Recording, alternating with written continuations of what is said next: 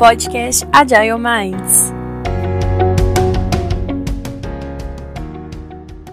Olá, pessoal, bom dia. Meu nome é Isabela, eu trabalho na gerência de plataforma da Celormental Sistemas.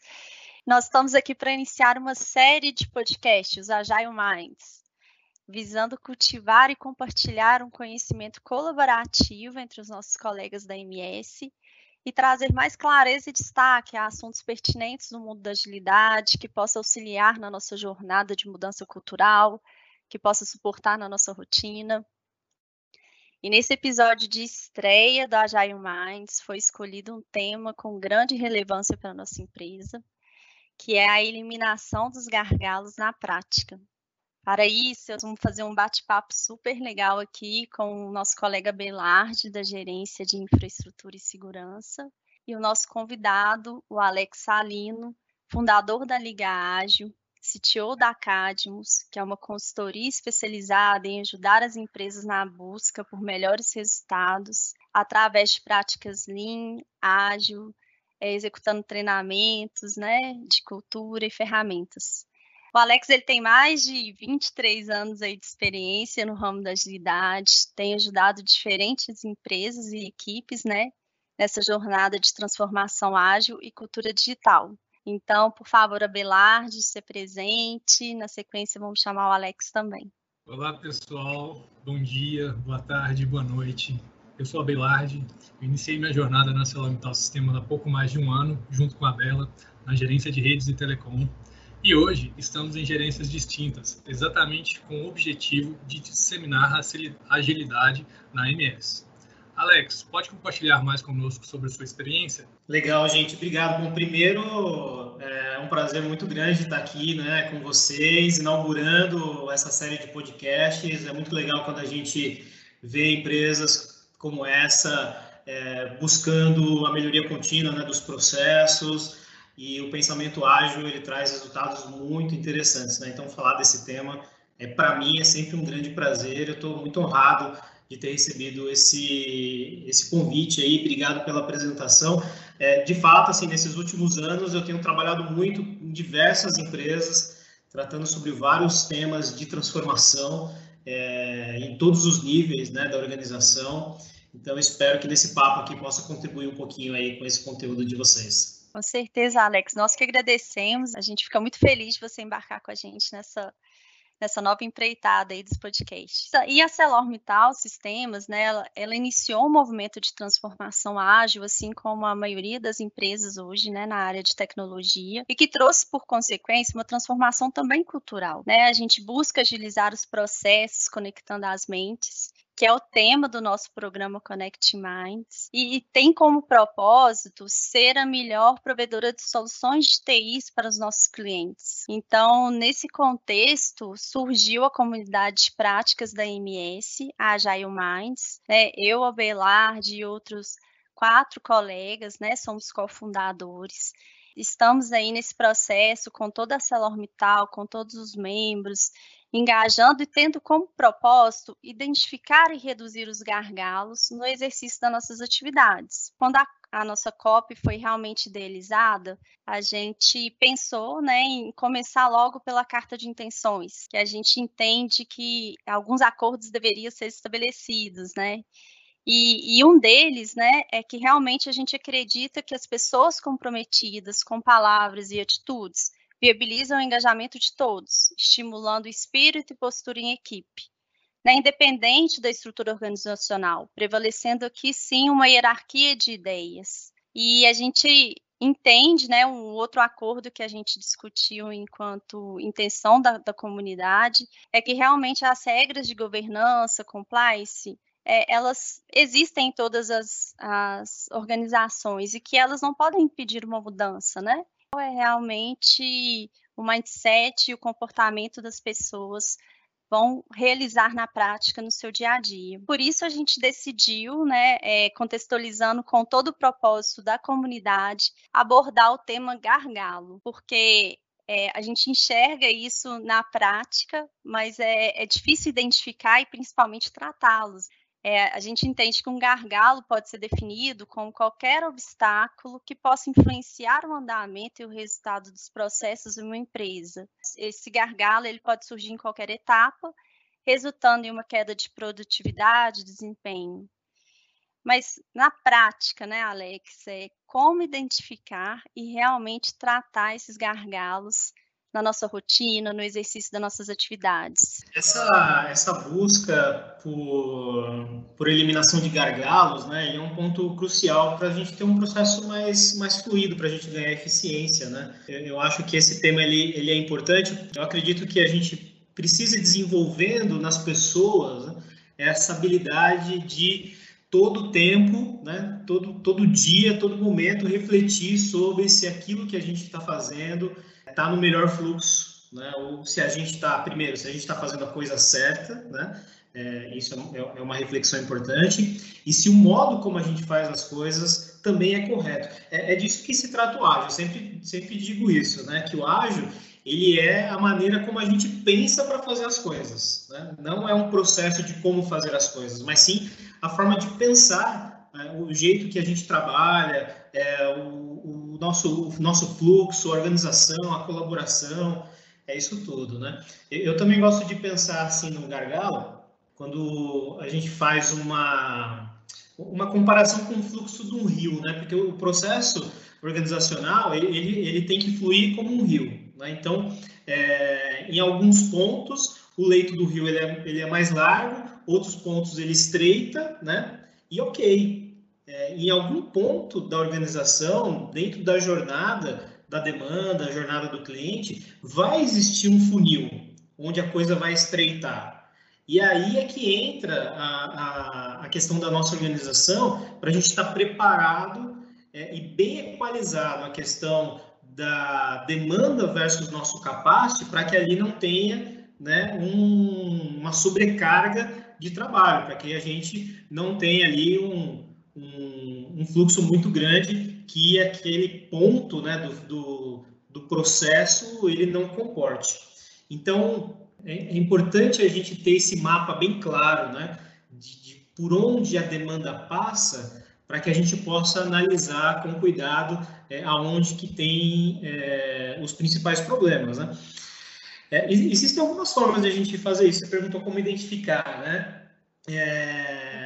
A gente tem, por exemplo, né, um, uma métrica que a gente costuma usar para fazer esse tipo de análise é aquele gráfico de CFD, né, onde você tem um acúmulo de trabalho sobre cada etapa e, e você consegue perceber dentro desse gráfico né, do, do CFD aonde o trabalho está sendo acumulado. E aí você começa a atacar esses principais pontos. Né? Também outra coisa é, importante né, para a gente é, trabalhar é na questão do limite do trabalho, né? Quando a gente trabalha lá com Kanban, né, com quadro, a gente fala de, de limite do work in progress, né, do WIP limit. Então é assim, dentro de cada etapa do processo, qual que é o nosso limite? O quanto a gente consegue absorver de trabalho?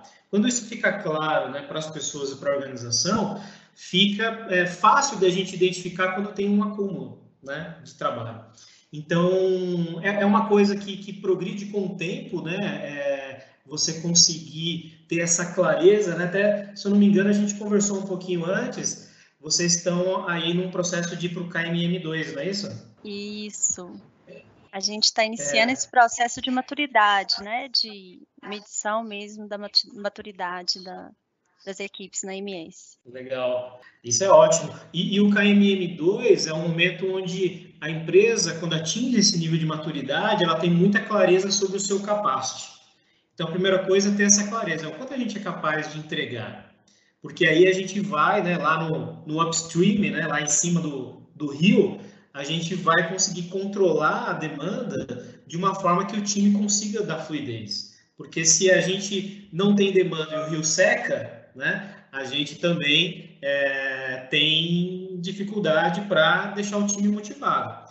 Agora, se toda hora tem aquela tromba d'água, né, que vem um monte de água de uma vez, também vamos inundar uh, aquele ponto do processo. Então, esse equilíbrio, ele, ele é muito importante, né? Então, é, é, você ter essa compreensão clara da sua demanda versus a sua capacidade de entrega você ter o seu trabalho limitado, né, em todos os pontos, é, você ter é, o tamanho dos lotes de trabalho bem equalizados, né, também uma prática importante que tem lá no, no nível 2 do KMM. Então, são formas de a gente identificar e, ao mesmo tempo, já ir tratando os problemas de gargalo que a gente vai identificando. Alex, muito interessante essa analogia do rio que você compartilhou com a gente aí mas eu gostaria de saber mais, é, além de todas as ferramentas que a gente tem disponíveis, todas as informações que a gente está começando a trabalhar com o time, buscando esse aumento de maturidade, quais os hábitos ou comportamentos que realmente acabam deixando os processos da organização mais lentos? Tá, legal. Boa, boa pergunta, né? Porque, de fato, no final das contas, é, são as pessoas que às vezes acabam gerando os próprios problemas de acúmulo de trabalho, porque o gargalo é isso, né? É acúmulo de trabalho, a gente não consegue dar vazão. É, uma coisa que eu vejo assim, em termos de comportamento, né? É, são controles e processos que eles vão nascendo para tentar é, controlar as falhas, ao invés de atacar a causa raiz, né? Um, exemplo bem simples assim, né, que eu costumo usar é quando a gente começa a ter problemas de qualidade. Então, tem problemas de qualidade de entrega. Então, o que, o que normalmente uh, as empresas começam a fazer? Começam a é, aumentar os seus processos de validação, ou às vezes cria uma área externa de qualidade, né? Aí entram silos, né? Que, que também é uma outra questão que gera um problema no fluxo, né? Esse hands-off, né? Então, ah, você olha aqui, depois você devolve para mim.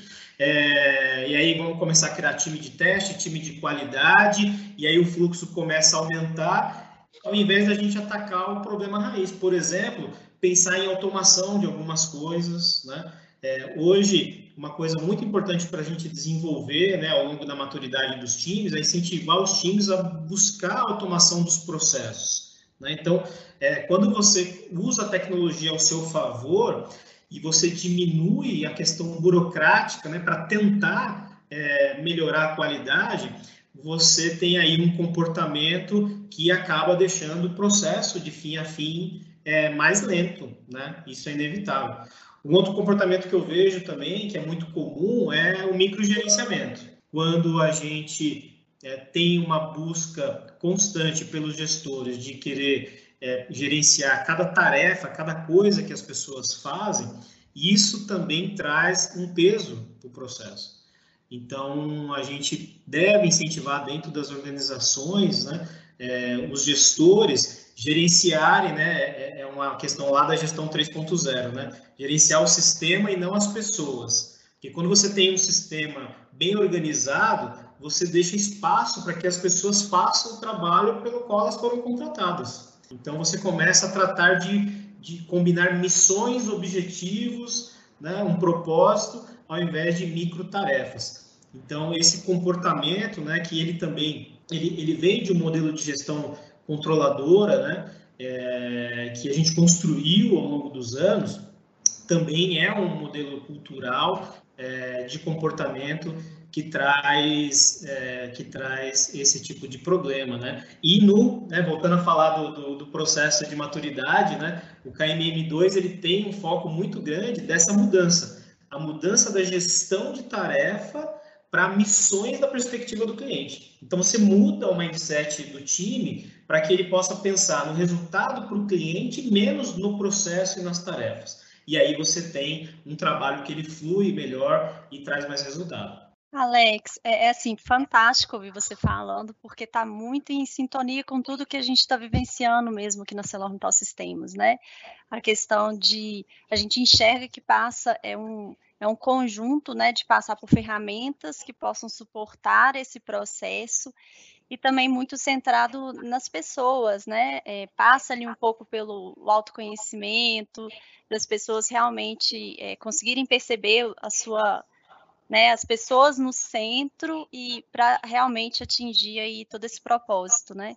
Eu me empolgo bastante porque realmente a gente está muito em sintonia com os processos que a gente está conduzindo, né? A automatização, né? Tentar reduzir aí essas horas, é, otimizando o máximo possível as atividades, né? A medição mesmo de maturidade e a utilização de processos que possam suportar nisso E realmente está sendo muito, muito legal assim a sua abordagem. Muito bom esse bate-papo. Alex, é, você tocou num ponto aí com relação ao mindset e a gestão que a gente tem um pouco de comando e controle. Seria interessante a gente falar com relação na, no horizonte de auto-organização, se a gerência é, espera que um time seja auto-organizado, é, mas que ela não funciona quando a própria gerência não trabalha transparência de objetivos e até confia no próprio time, como que a gente pode reforçar esses atos nas pessoas que compõem o time, seja um pessoal de operação, seja um analista, um arquiteto, até um próprio gerente,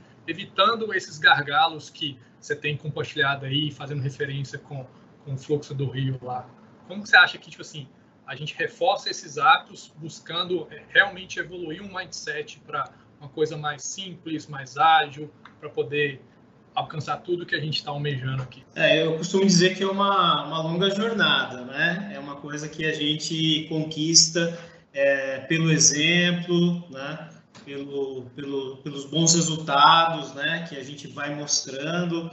Até ontem, num papo parecido com esse, né, uma pessoa é, comentou que é, fazer a gestão por inveja, né? Eu achei legal essa expressão gestão por inveja, que aí o pessoal vai vendo a coisa diferente, né? O time animado, o trabalho fluindo, o time entregando, e aí o pessoal começa a falar, opa, eu também quero um pouquinho disso daí para mim, né? Então, essa, esse, essa forma contagiante de você mostrar resultado é uma coisa que pode ir afetando as pessoas para uma mudança de pensamento. Eu acredito, disso que você falou, né? Eu acredito muito no poder dos times. Eu, eu, eu entendi ao longo do tempo que os, os, times que vão ganhando né, um alto nível de maturidade, eles vão impulsionando a organização, porque é, o, o, time que é, está mais perto do trabalho, né, mais perto do cliente, né, do trabalho final do cliente, eles querem entregar resultado, eles querem ver resultado no seu trabalho. Então, eles são os mais interessados em eliminar é, distrações, desperdício, né, que tem a ver também com gargalo. Né, porque quando a gente tem né, desperdício, talvez, de, de processos ou de coisas a serem realizadas, você impacta o trabalho do time. Né? E o time quer, quer fluir, quer fluir, quer, quer sempre estar recebendo coisa nova. Então, quando a gente vai é, trazendo mais poder para os times, no sentido de ajudar eles a se organizarem para resolver o seu próprio fluxo, eu acho que a gente começa a ter muito ganho, né? E, e essa e a, e a, empresa toda começa a visualizar. Então é uma combinação, né, de práticas, né, de práticas ágeis com princípios ágeis. Então, por exemplo, o princípio da agilidade é tudo começa pelo cliente. Então, se a gente olha para o cliente de fora e começa a vir para dentro da organização, a gente vai resolver essas questões de gargalos e de processos que geram desperdício. Quando a gente, outro princípio da agilidade, né? Quando a gente coloca a colaboração começando o mais rápido possível, a gente também ajuda as pessoas a se falarem, a, colaborarem para todo mundo com o mesmo pensamento, eliminar os gargalos como, quando vão surgir, porque gargalo ele pode surgir a todo momento. Por isso que a gente tá, tem que estar tá olhando para isso toda hora, né? Então essa combinação de coisas, né? Elas, elas é, vão criar novos hábitos e vão assim, é, quase que repelir uma forma antiga de fazer as coisas, porque tem isso também para a gente trabalhar, né? Num processo de mudança, que é existe toda hora aquela força que puxa a gente a fazer as coisas do jeito anterior. Então a gente tem que estar tá lutando contra isso todo o tempo. Né? E, e, uma coisa que, que, a, que a Isa falou no, no, na introdução dela, né, sobre é, todo um processo que a empresa precisa é, entregar é, os processos formais da organização, é, compliance. Então, a agilidade não elimina nada disso. Que a gente precisa encontrar um equilíbrio entre aquilo que é, é, o pessoal chama de burocracia, né, mas é a parte importante desse processo, os compliance, com os modelos de agilidade. As empresas que conseguem encontrar um equilíbrio disso, né, é, elas conseguem ter bons resultados e criar novos hábitos para que todo mundo pense naquilo que importa, né, que é entregar valor para o cliente. Assim, a sua fala, ela traz muito, muita clareza para a gente, Alex. Assim, é, realmente muito obrigada por esse momento, porque a gente enxerga a importância, né, da, da liderança, o papel da liderança nesse momento. Não é só o cargo e função de liderança, mas sim o protagonismo das pessoas também no exercício das suas atividades É, é, muito interessante quando você fala, né, que a gente, os hábitos, eles impulsionam a gente, às vezes, a voltar naquela mentalidade e o comportamento antigo. E não tem outra forma. Se, se você quer um resultado diferente, não adianta você fazer sempre as mesmas coisas, né? Você tem que trabalhando esse comportamento, essa mudança de hábito e treinando um pouco a sua mente para realmente ver o lado positivo e todo com esse suporte, né, um conjunto, né, utilizando as ferramentas que a gente tem hoje disponível, mas passando muito pelo protagonismo mesmo, né, das pessoas exercendo seu papel de liderança. E, e aí a gente queria, assim, né, já falando com esse foco das pessoas, como seria uma sugestão mesmo, né, hoje para sensibilizar que todos se engajem nessa causa mesmo, na tratativa de gargalos, né, que hoje é uma responsabilidade de todos na organização. Então, quais são as, as dicas que você poderia nos passar? Você sabe que todo mundo de TI faz essa pergunta para a gente, né? Porque normalmente TI é o vilão, né? TI que não está entregando, né? Normalmente é assim. A gente fazer as pessoas entender que a questão não é de um departamento ou outro, né? Mas é responsabilidade de todos, é, é um desafio grande, né? Porque de fato por muito tempo a TI era um departamento lá da empresa, ela estava longe da estratégia e hoje isso tem mudado muito. Como é que a gente tem feito para ajudar? É mostrar números, por exemplo. Né? Vou citar um case aqui bem rapidinho que a gente trabalhou né, numa empresa que veio justamente essa pergunta. E aí, como é que a gente melhora os nossos processos, mas põe todo mundo na mesa? Como que a gente mostra isso? Pô, legal. A primeira coisa que a gente vai medir é qual é o tempo, né, o chamado lead time. Desde que nasce a ideia, né, a necessidade, até entregar para o cliente final. Qual que é esse tempo? Aí nós fomos lá e medimos, pegamos lá um contexto, um cenário né, da jornada do cliente, 11 meses. Pô, desde que nasceu uma ideia até entregar para o cliente, 11 meses, legal. Vamos olhar o cycle time de TI, 4 meses. Ok, então a organização toda não estava comprada, né? Normalmente quem puxa é a TI, então a TI, poxa, não, legal, vamos transformar, vamos colocar agilidade, vamos mudar isso. Cara, a gente reduziu 4 para 2, fantástico, né? Metade só que o tempo total de 11 para 9, qual que o ganho? Quase nada. Concorda? De 11 para 9, não ganha muito. Né? Então aí a gente conseguiu mostrar o seguinte: falei, olha, é, é, a, a, o processo todo ele é responsabilidade da organização. Né? Então, quando a gente mostra evidências de que o fluxo, do ponto de vista do cliente, isso é a parte mais importante. Né? Da perspectiva do cliente. E o cliente, cliente mesmo, né? Não cliente interno, porque cliente interno não é cliente, não paga conta nossa, né? O cliente mesmo é aquele que paga a conta. Do ponto de vista dele, né? Qual que é essa jornada? Aonde a gente precisa mexer nos processos? Isso envolve a organização toda, gente. É o marketing, é jurídico, o RH, é todo mundo. Então, é, às vezes precisa de um processo de convencimento, mas os números falam alto, né? Quando a gente começa a dar esse tipo de evidência, pelo menos nesse, nesse caso que eu trouxe aqui para contar para vocês, a gente viu esse resultado, foi fantástico. Então, eu acho que é um caminho, né, para sensibilizar as pessoas, é mostrar resultados, números, pode ajudar. É, e é, eu acho que isso assim reforça mais ainda com o regime que a gente tem hoje de trabalho à distância, tá cada um na sua casa. Eu acho que as métricas, né, e os indicadores, eles realmente vieram para ajudar a trazer um pouco mais de clareza, para que as equipes entendam e se auto-organizem, né, dentro desse contexto. É legal que eu, que eu lembrei aqui também a importância, né, eu não sei se vocês já usam aí, modelo de OKRs, né, OKRs, que são aqueles objetivos e metas, né? Por que eu acho que isso é importante ter a ver com esse tema? Porque quando a gente sabe escolher a coisa certa para fazer, a gente tem uma série de ganhos também que influenciam no fluxo do trabalho, né?